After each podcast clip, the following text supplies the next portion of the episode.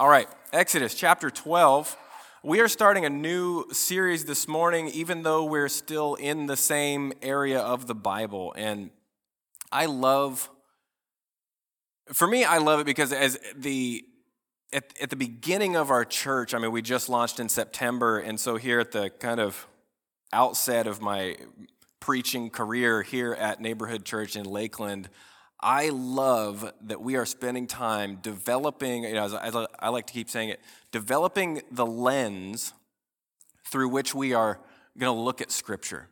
And the story of the Exodus is so foundational to understanding the entire arc of redemptive history in the Bible.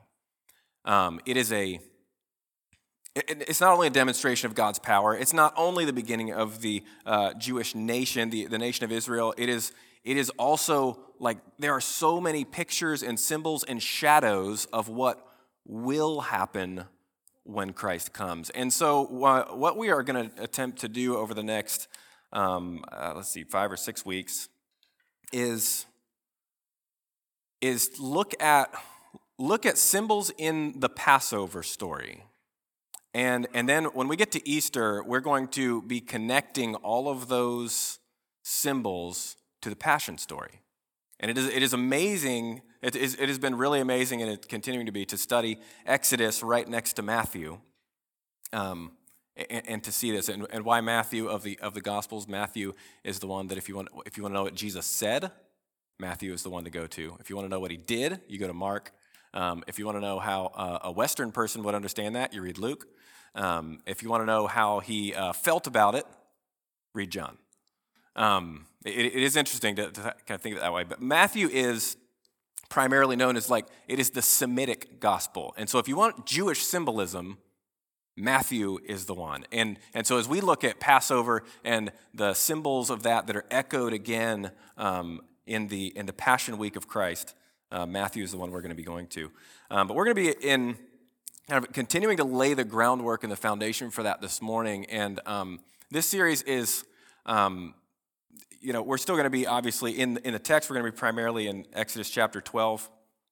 It is a little bit thematic, and it, which is a little bit different than how we um, often preach. Often we have a passage and we work our way through that passage and pick it apart and and I preach that way. Um, this is going to be slightly different as we go through this series. We're going to be looking at themes like the firstborn, the blood, the lamb, um, different symbols like that that we see in, um, in, the, in the Passover story. And so I want to spend a minute before we read the text because I think it will help before we read it to talk about the firstborn. And that's, the, that's kind of the theme of this morning's message. Why is it so significant? Why is it so important? The firstborn, you know, as we look at the 10th plague in Egypt, that plague is the death of the firstborn, and, and of course, the, the way by which that can be um, avoided. Why the firstborn? Why is that so significant? Why couldn't it just be a, a, a child in every house or, uh, you know, whatever? Um, you know, a random offspring. I mean, who knows? Firstborn, particularly firstborn sons, held a, in the ancient world particularly, a very high level of importance in their society. I, I want to be really clear. Some of the symbolism in the Bible is the way it is because it reflects the way things were. It's not necessarily a, um, a stamp of approval or condoning on the way things were. Now, I, I think that, that doesn't necessarily apply here in the firstborn, but while it may be true that many ancient cultures placed a higher level of value on sons than daughters, I personally have a vested interest in uh, the idea that sons and daughters are equally valuable. Also, in all fairness, I mean, they say, you know, your sons, you're going to raise them, and they're going to grow up, and they are going to have their own families that they're responsible to care for. And your daughters are the ones that are going to come back and take care of you. I'm, I'm not worried. I am a girl dad, That is the hand I have been dealt, and I will gladly play that. Um, and as my father in law always kindly reminds me, where there are girls, there will be boys.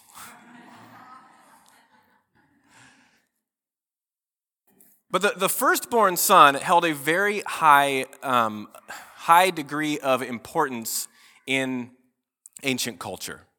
And, and I, I, I don't think it's, I don't think that is entirely lost in our world today, but most of the significance is. Um, we know, uh, even as recently as the, the, British, the British Empire had the, uh, no, Commonwealth, we say Commonwealth, um, the, you know, the, the, like the law of primogeniture was, was, the, uh, was literally a law in the, Jew, in, in, the, in the British Empire that if, if, if someone of importance died, well, really anybody, if anyone died without a will, it was already settled. Legally, the estate, the family business, everything went to the firstborn son.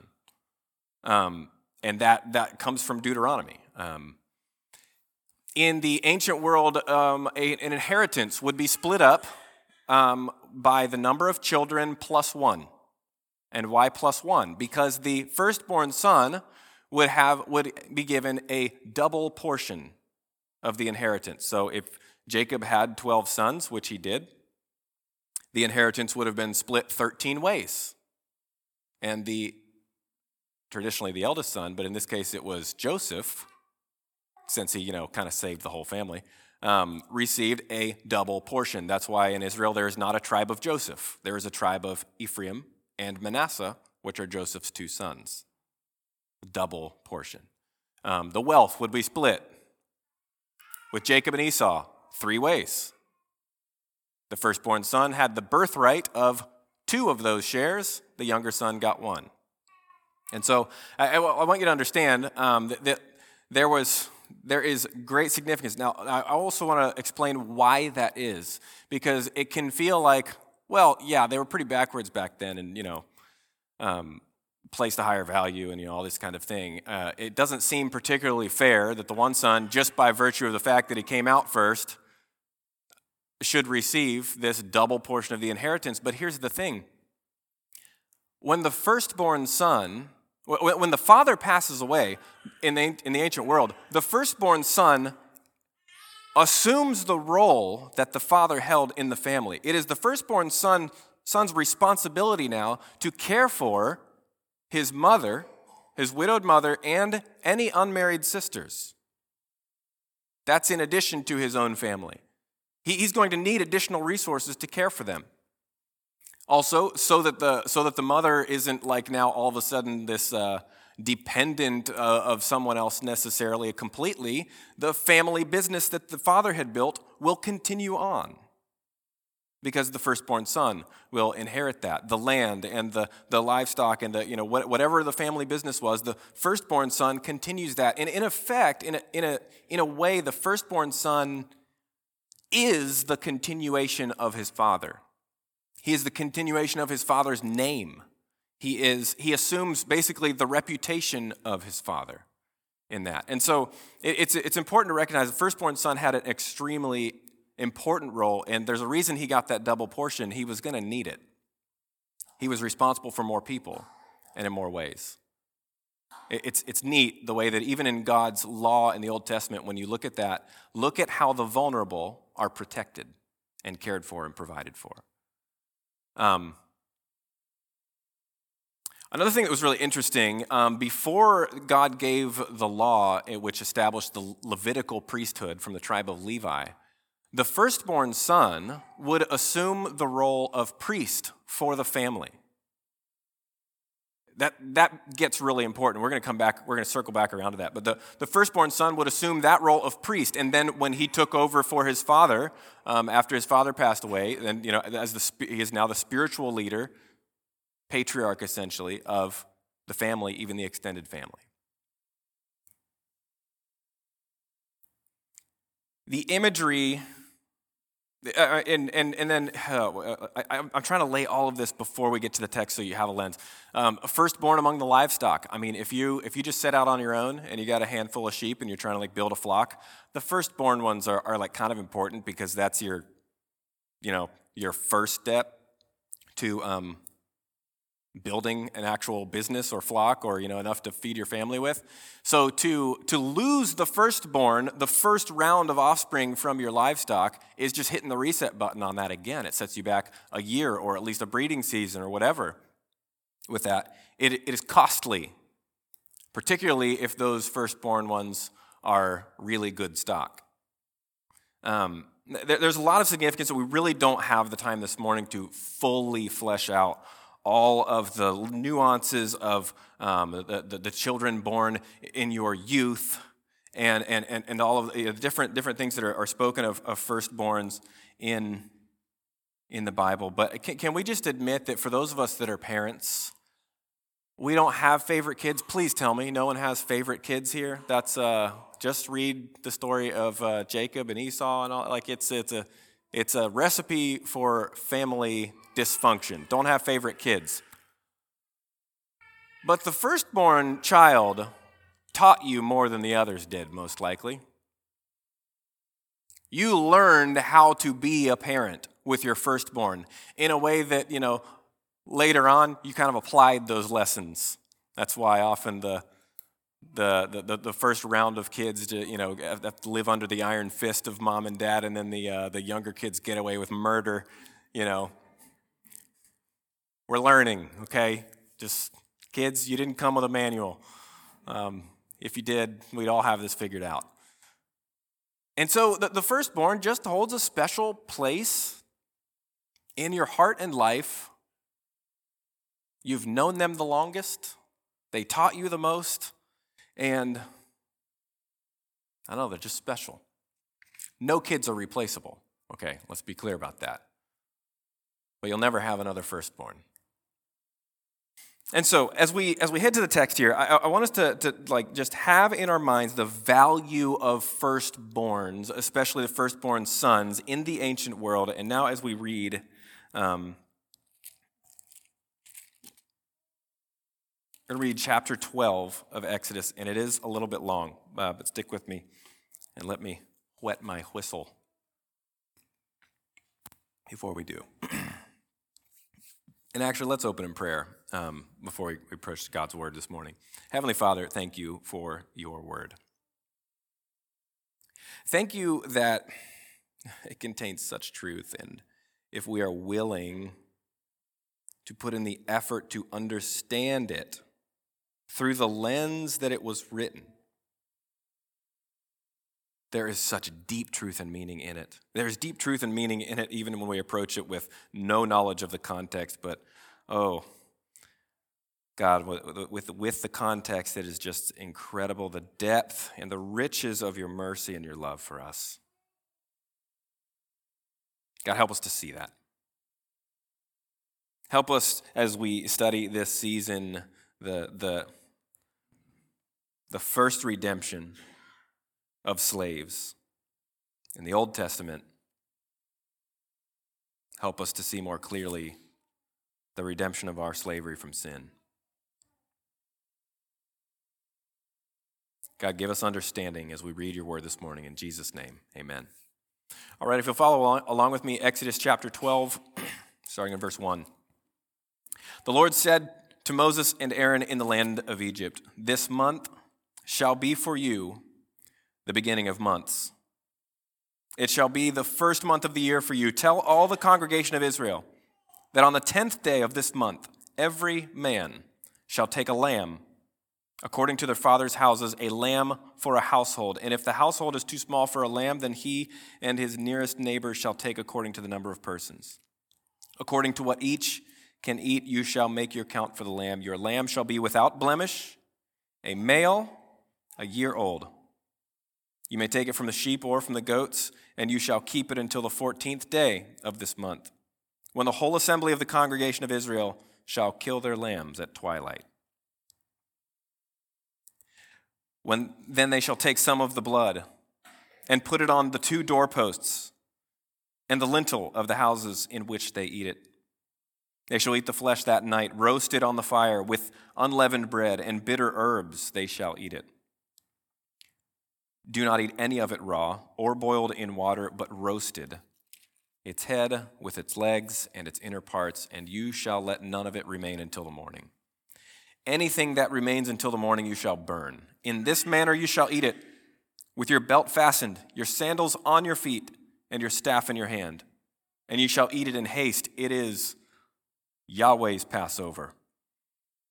For I will pass through the land of Egypt that night, and I will strike all the firstborn in the land of Egypt, both man and beast and on all the gods of Egypt I will execute judgments. I am Yahweh. The blood shall be a sign for you on the houses where you are. And when I see the blood, I will pass over you, and no plague will befall you to destroy you when I strike the land of Egypt.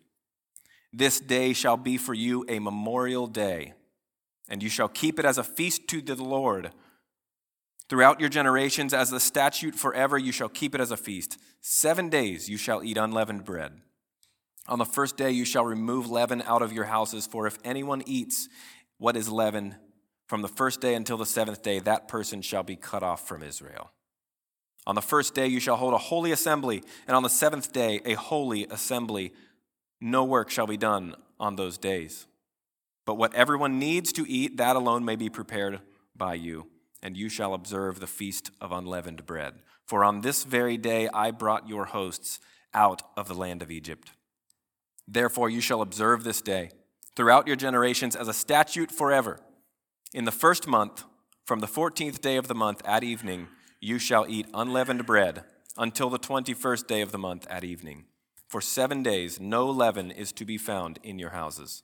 If anyone eats what is leavened, that person will be cut off from the congregation of Israel.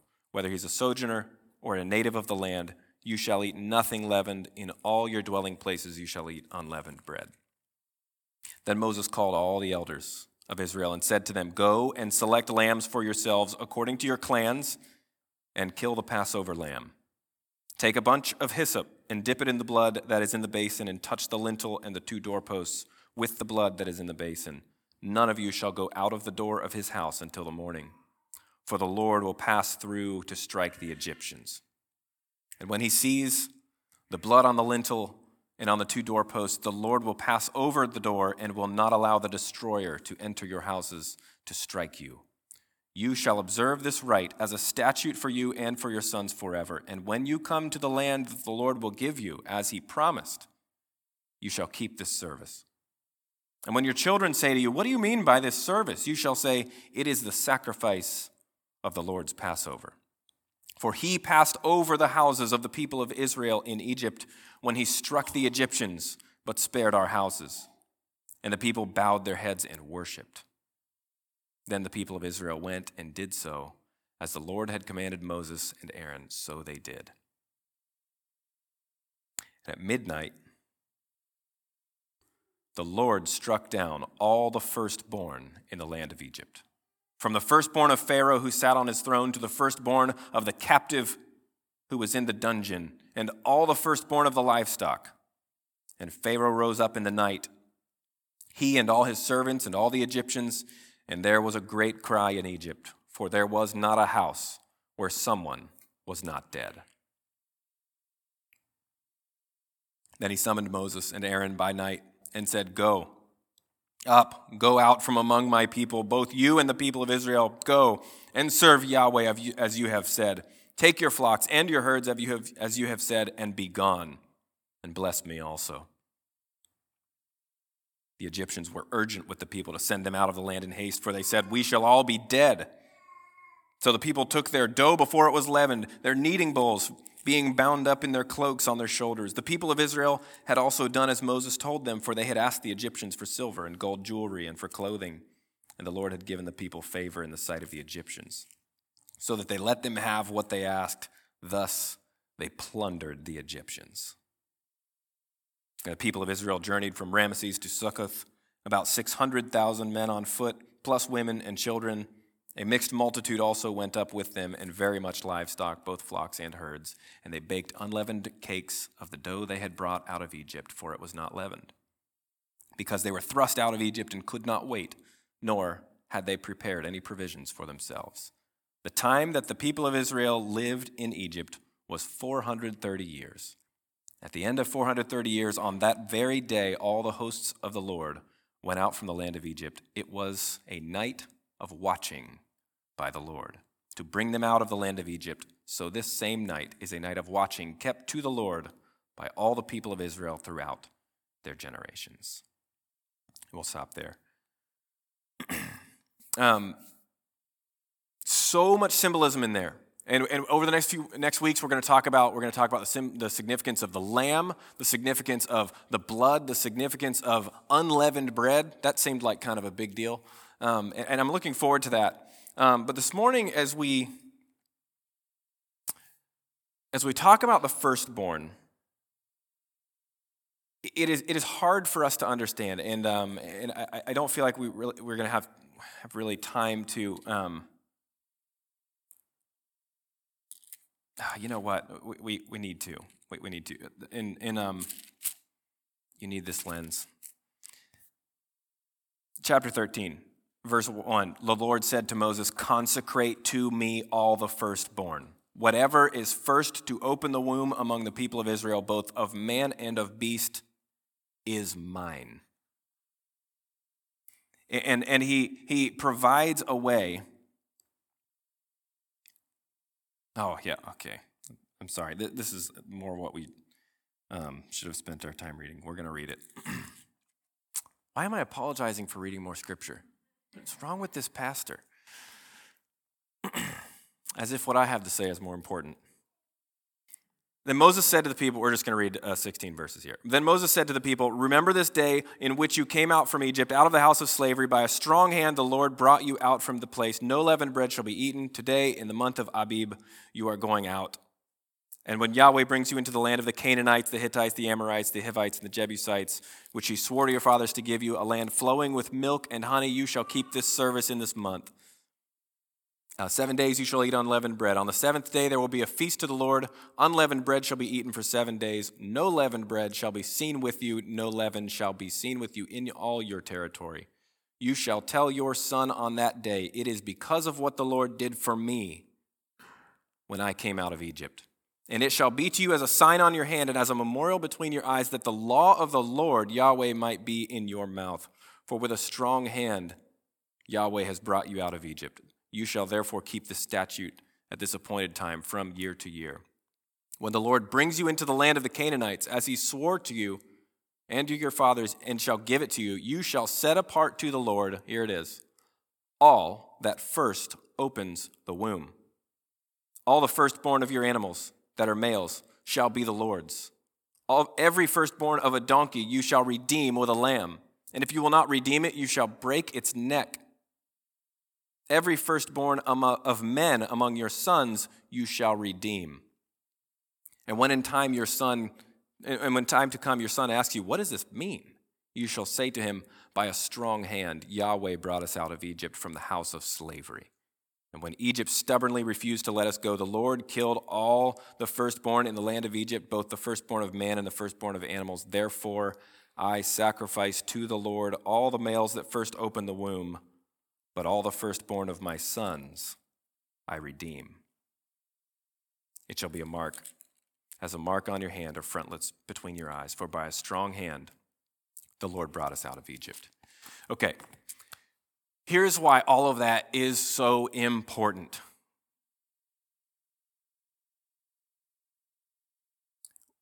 We're going to rewind. Okay, God, God, God demands, God puts this demand on the people Every, all the firstborn are mine, they belong to me.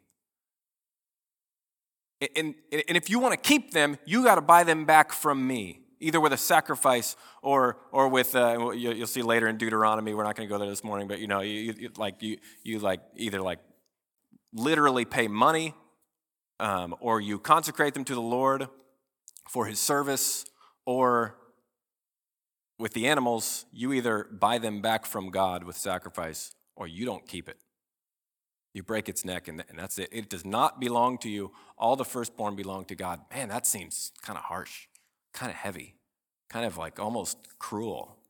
You even look at the look at the this whole plague where he just slaughters the firstborn of the land, man and beast. You can make the case men are sinful, but what do the animals do?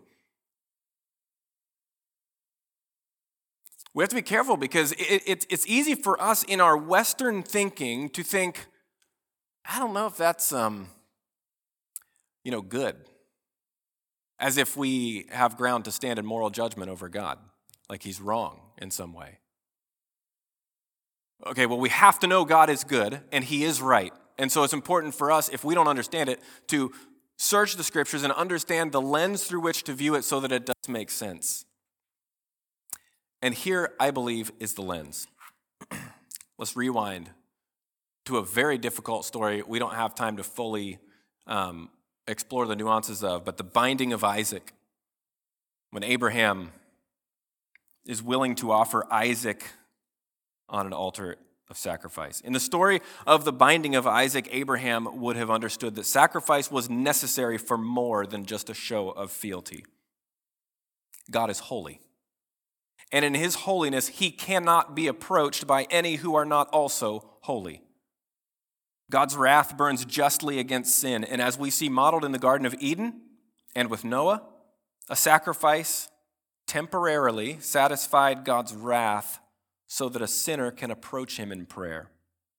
This idea of propitiation is central to the Reformed doctrine of penal substitutionary atonement. That is, a substitute that takes the penalty and atones for your sins. From the Dictionary of Reformed Tradition, it says this view is not intended to portray God the Father as full of wrath, in contrast to the loving Son who pacifies his angry Father. It's not that. Rather, it is because of God's love for the world that the Father sent his Son to be the propitiation for sin. By this means, God is both just and the justifier, preserving his holiness and love without compromising his character. We're going to dig into this more, but like we got, we've, we've got to see that in God's holiness, he is perfectly within his rights to demand anything. We are not worthy. We don't deserve better. God is not being unfair or unkind to us no matter what. He is so holy, and we are so undeserving of his presence. If he were to snuff out your life right now, as a sinner, is he not just? At you, a sinner, is he as holy, not just? Because God is holy and just, he cannot be approached by sinners. But because God is loving long suffering, and merciful, he provided a way for us to call out to him in repentance. Sin must be punished, and consistent with God's words to Adam and Eve in the garden, sin rightly costs us our lives. It is essential to grasp the sinfulness of sin if we are to grasp the concept of sacrifice. Without that lens, stories like the exile from the garden, the binding of Isaac, the tenth plague, the Levitical sacrifices, and Christ on the cross all seem like the cruel machinations of an angry, vengeful God. But if we view sin rightly, we quickly see how justified God would be in the purity of his holiness to snuff out our lives the very moment sin entered our minds. For how could we even consider tarnishing the image of Almighty God by engaging ourselves in sin. Romans 6:13 says, "Do not present your members as sin, your members to sin as instruments for unrighteousness, but present yourselves to God as those who have been brought from death to life, and your members to God as instruments for righteousness." How could we even imagine such wickedness? Yes, wickedness even the slightest shadow of sin, whatever it may be, is an affront to God and diminishes his glory as reflected in his creation that he made most especially with his own hand and his own breath. Instead of representing his glory, I'm sorry, diminishes his glory as reflected in creation through us, his image bearers. Think of how it misrepresents our Creator that those among his creation that he made most especially with his hand and breath, instead of representing his glory and carrying his praises to all corner of the earth, engage our minds, our voices, and our bodies in all manner of self gratification. With our twisted nature, our very existence is an offense to God's holiness. Even before a baby commits a single act of sin, the very fact that his heart will incline towards sin as he grows puts him at odds with his Creator. Sin is not just an action, it's not just I did some sins, I am a sinner. The problem is our identity is twisted and warped, and, and it tarnishes the image of Almighty God. Yes, God is holy too holy for us to even comprehend. Not holy in comparison to one who is less so, but the holiest of holy. He is the very standard of holiness to which no other can ever attain. And so we must rightly view ourselves not only of deserving uh, as deserving of his righteous judgment but as the most deserving. Think about it, nothing else in creation has failed to obey its maker. Nothing else in creation has raised its fist to heaven and claimed that God is a lie, or that He's not good, or that He is withholding from me the good life, or that He mistakenly put me in the wrong body, or that He has no right to tell me who to love, or what to do with my money, or how I ought to worship Him. Nothing else in creation does that. Psalm 19:1 says, "The heavens declare the glory of God, and the sky proclaims above His handiwork." No, it is only we who are made in the very image of God, who think we can compete with him for glory and seek after our own desires. And even as we stand condemned, he is worthy of all our praise because even in judging us, he would be demonstrating his perfect holiness and justice, and therefore deserves all the honor and glory because none is like him. Even if there was no way for us to be forgiven and be made right with Him, He would be worthy of our praise for punishing us because it demonstrates how holy He is. And yet, and yet, it is this very truth that makes possible another truth. Another attribute of our God is that He is merciful. It is His mercy that allows us to continue to draw breath even after we've sinned. Mercy is withholding punishment from one who deserves it. And that mercy cannot be appreciated without a right view of how much we deserve the punishment that's being withheld. In God's mercy, He allowed Adam and Eve to continue to live outside the garden. In God's mercy, He allowed Noah and his family to be spared the annihilation of the flood. In God's mercy, He allowed Jacob's sons to live even after selling their brother into slavery and bringing tragedy upon their father. There's no end to this list, but in God's mercy, He allows you and me to continue to draw breath long enough to see our own brokenness and use that very breath to call upon Him in repentance. God is also gracious. Grace is unmerited favor, a gift undeserved. In God's grace, He gave Noah boat building lessons. He gave Abraham and Sarah a son and then a ram as a substitute sacrifice. And He gave the Israelites a way to keep their sons safe. And then He gave them a land with cities already built and farms already planted. And He gave His son, Jesus, as our substitute. In his grace, he promised Eve that a rescuer would come through her someday. And he made a way for us to be right with him. He didn't have to do that. He would have been perfectly justified to punish us all for our own sin. But he describes himself to Moses later in Exodus in this way Yahweh, the Lord, a God merciful and gracious he leads with that merciful and gracious, slow to anger,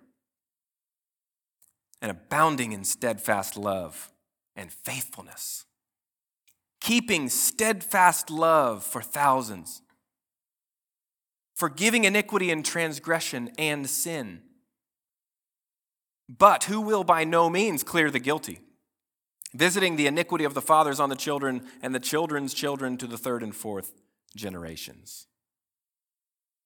God is so many things. But the way he chooses to describe himself to Moses is all in terms of how he relates to us. Instead of reminding Moses of how holy he is and how undeserving Moses is of his attention and presence, he tells for the first time, he tells him for the first time of how he is merciful, patient, loving, faithful, and just. But how can all of those things be true of the same God? If he is too just to clear the guilty, how then can he forgive sin and iniquity? If even children are guilty of sin by virtue of the fact that their fathers were sinners, then how can we have hope?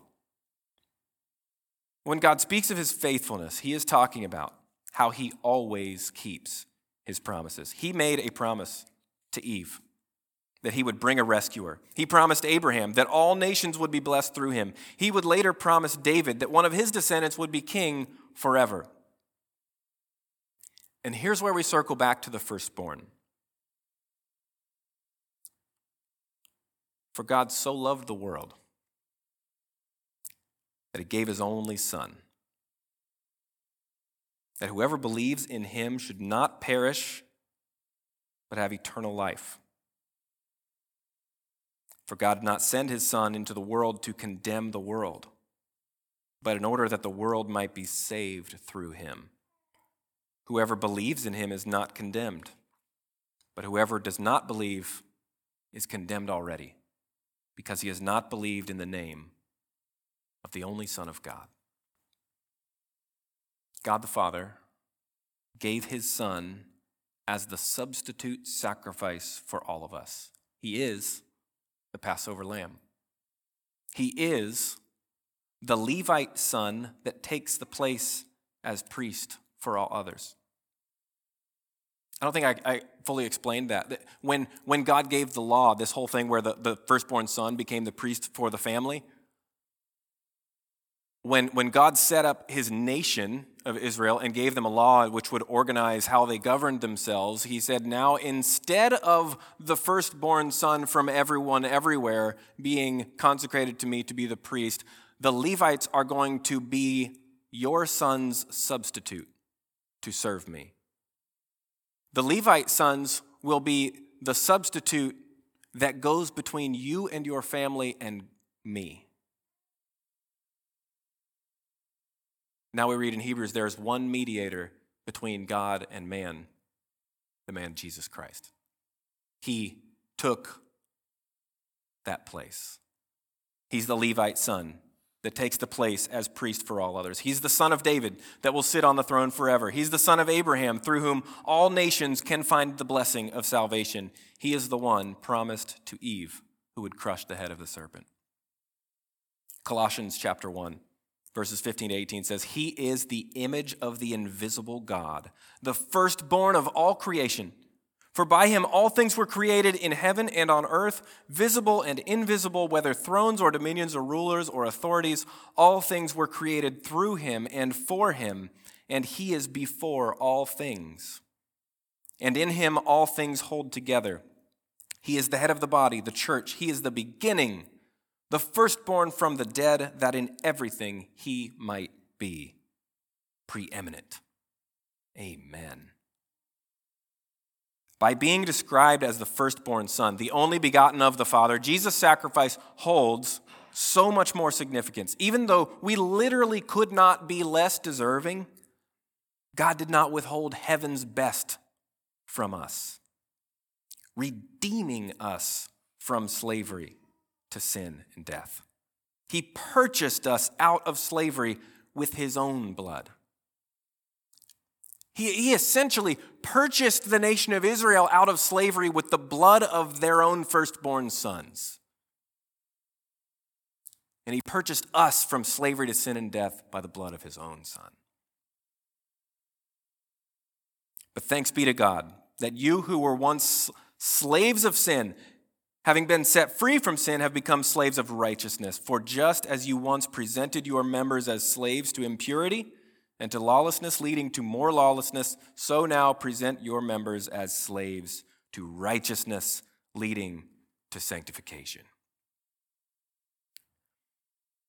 So now we have to ask some real questions as we close. in light of all this, in light of our sinfulness,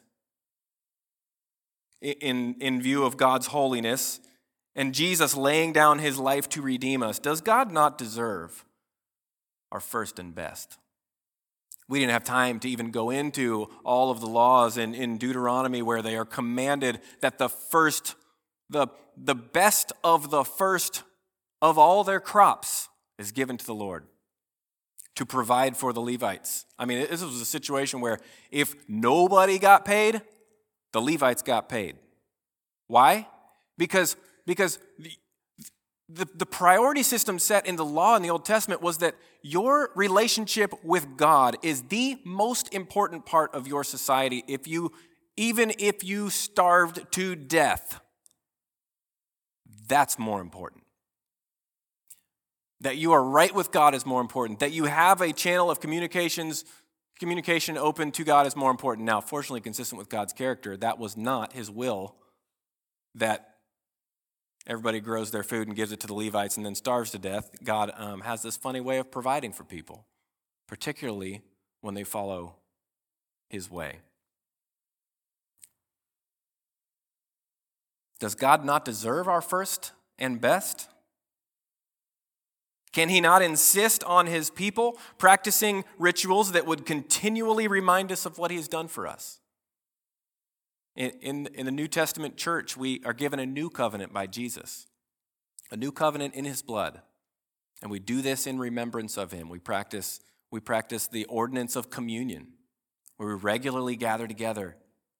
We break bread, we have the, we have the, the, the, fruit of the vine and the unleavened bread that reminds us of, of the Passover, reminds us of all of that, and the fulfillment of it in Jesus on the cross. Is he really unfair or unkind when he takes a life? More importantly, Have you accepted Jesus as your Savior and Lord? He's done all the work for you to be right with God, but have you believed in Him? Have you stopped trusting your own goodness to save you or even help save you or keep you saved or whatever? This whole firstborn thing, I mean, we could do an entire series on it. We could probably have a college class on it, but that's not what we do here. That's the time that we have for this morning. But I, I, hope that this gives you a lens to see the place that Jesus holds in the universe. The, the, the, whole idea that he is the, the firstborn son, that he is the, the firstborn of all creation, he is the only begotten of the Father, does not mean he was a created being. It doesn't mean that God made him first and then, like, let him be God. That, that is totally inconsistent with Scripture. It doesn't mean that he, um, he had a, a beginning or, or, or whatever, or that he's under, like, God, the Father is really God and then Jesus is kind of God. It's not that. No. It helps us understand, if we understand the whole firstborn thing the whole, this is my beloved Son in whom I am well pleased. He is me. I and the Father are one. In a culture that understands the way the firstborn effectively is the Father, that makes sense. We've lost so much of that. He is the first and best. He is the one deserving of all the inheritance. He's also the only Son. It's all His.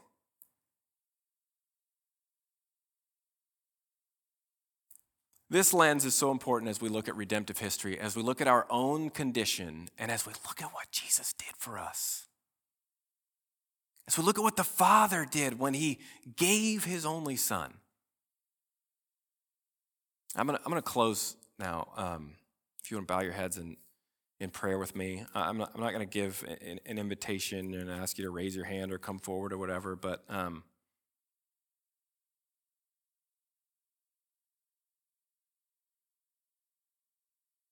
But if this is something you've never understood before, I hope that um, I hope you're seeing it clearly, even if it's for the first time. We are so unworthy. And in light of that, we have been given so much. How can we not prioritize Him in everything? God, thank you so much for your word. Thank you for the reminder that we can't earn any of this. We'll never deserve it. And you're giving us your Son for uh, the forgiveness of our sins actually has nothing to do with whether or not we deserve it. In fact, your glory is magnified in it because we don't deserve it. Thank you for making forgiveness possible through that incredible gift. May we accept it. And may we never think that you're unkind or unfair or undeserving of our first and best. In Jesus' name, amen. Música